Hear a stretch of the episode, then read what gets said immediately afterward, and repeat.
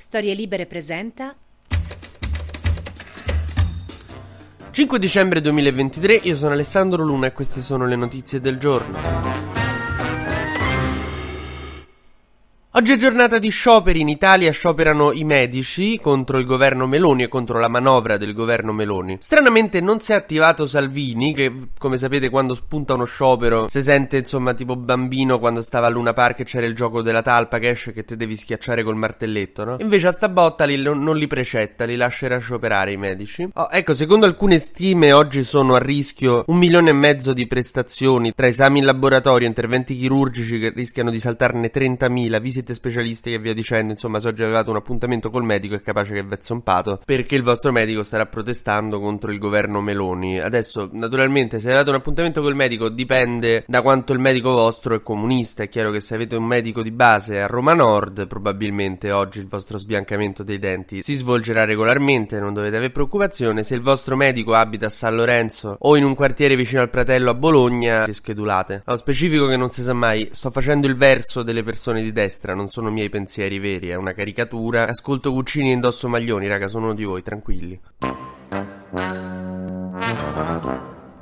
Ad ogni modo funzioneranno comunque i pronto soccorso, le terapie intensive, le unità coronariche, insomma se stai per morire ti, ti, rivolgono la parola. Sono già pronte le manifestazioni in molte città come Torino e Cagliari, i medici scenderanno in piazza, l'unica cosa che preoccupa la procura è che non sappiamo se riusciremo a leggere che cosa c'è scritto su cartelli e striscioni, questa era molto facile, lo so, però andava fatta. Ad ogni modo voi direte perché scioperano sti medici, che c'hanno da scioperare? Allora in questa manovra sono stati stanziati 3 miliardi per i medici, secondo i medici sono troppo pochi pochi, soprattutto dopo il Covid che appunto ha provato così tanto il loro settore, non avere niente in cambio, insomma ci sono ancora problemi forti di personale negli ospedali. E in più insomma alla fine Meloni ha tagliato un po' di soldi alle pensioni e questo naturalmente influisce anche sui medici, quindi sono molto arrabbiati, stanno protestando con il governo, vogliono un po' più riconoscimento per quelli che chiamavamo i nostri angeli che salvavano il paese, al che il governo ha detto forse abbiamo capito che cosa ci state chiedendo e di cosa avete bisogno. La Venere di Open to Meraviglia posterà una foto in corsia chiamandovi eroi. Sant'Anché ha detto che va un attimo a riprendere il grafico dal rehab dove l'aveva lasciato e fanno il post così siete contenti.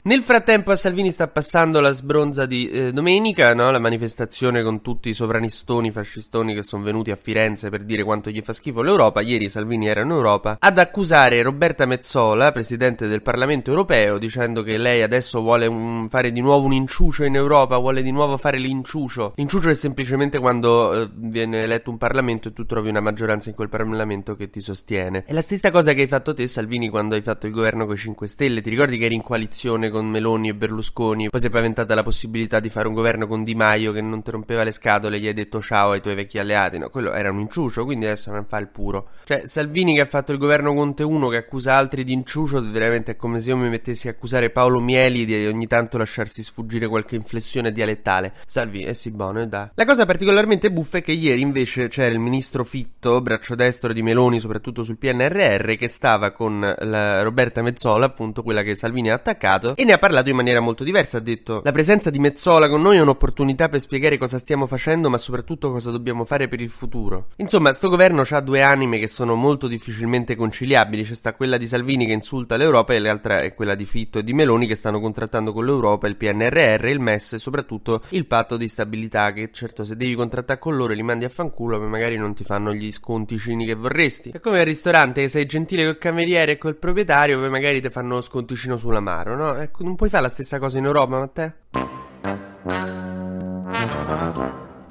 Ma a proposito di destrorsi, eh, ieri doveva rientrare Vannacci, no? il generale Vannacci, autore di Il mondo al contrario, il libro che verrà più citato nella vostra cena di Natale con la famiglia, doveva insediarsi col nuovo incarico di capo di Stato Maggiore del Comando delle Forze Operative Terrestri, caro esercito, abbrevi a sti nomi perché veramente... E insomma c'erano state grandi proteste perché dice ah promuovete il generale mezzo fascio retrogrado, eh, ma in realtà eh, Vannacci ieri non si è presentato, cioè nel senso è arrivato e se n'è andato via perché ha preso un congedo di un mese forse, boh. Primo giorno di lavoro, congedo di un mese per motivi familiari. Forse si era confuso e aveva capito che l'avevano assunto in ATAC. A quanto pare il motivo è che non ha apprezzato le polemiche e soprattutto che ci sarebbe un'inchiestuccia che sta girando, che si sta pensando di far partire sui suoi anni in Russia. Non se ne sa nulla, si sa solo che c'è sto filone che qualche magistrato potrebbe aprire e aspettiamo. Naturalmente, mo faccio una battuta di un populista terrificante, però assenteista, retrogrado, bigotto e indagato, la Lega ha pensato, beh, lo devo candidare. Il vice segretario della Lega Andrea Crippa infatti ieri ha detto Vannacci grande che gli hanno dato questo nuovo ruolo, anzi sarebbe in politica un uomo di valore. Lui la pensa come noi. Sembra davvero un leghista quando parla. Allora, a me di tutte le cose, quella è quella che sconvolge di più. Sembra un leghista quando parla, per loro è un complimento. Scusate, no, lo so perché sono leghisti, grazie al cazzo. Però eh, a me mi fa ridere questa cosa. In famiglia mia, se mia nonna mi dice sembri un leghista, non mi sta per allungare i 50 euro di Natale. Diciamo.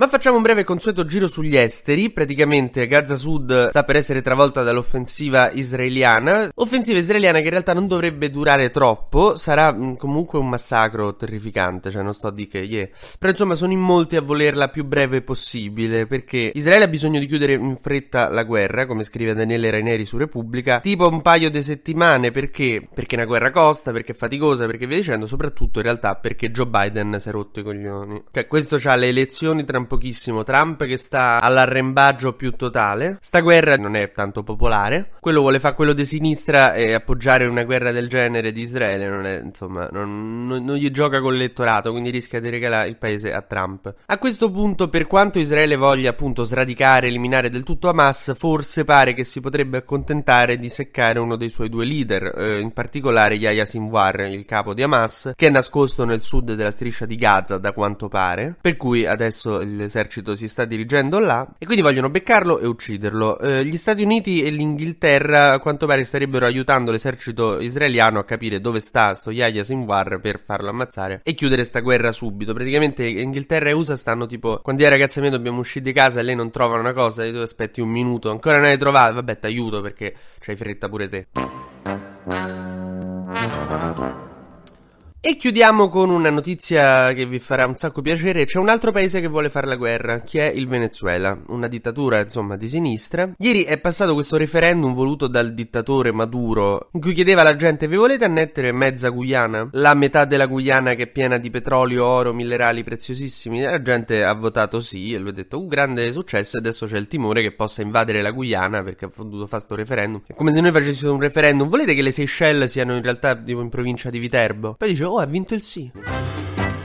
TG Luna torna domani mattina, sempre tra le 12 e le 13, su storielibere.fm.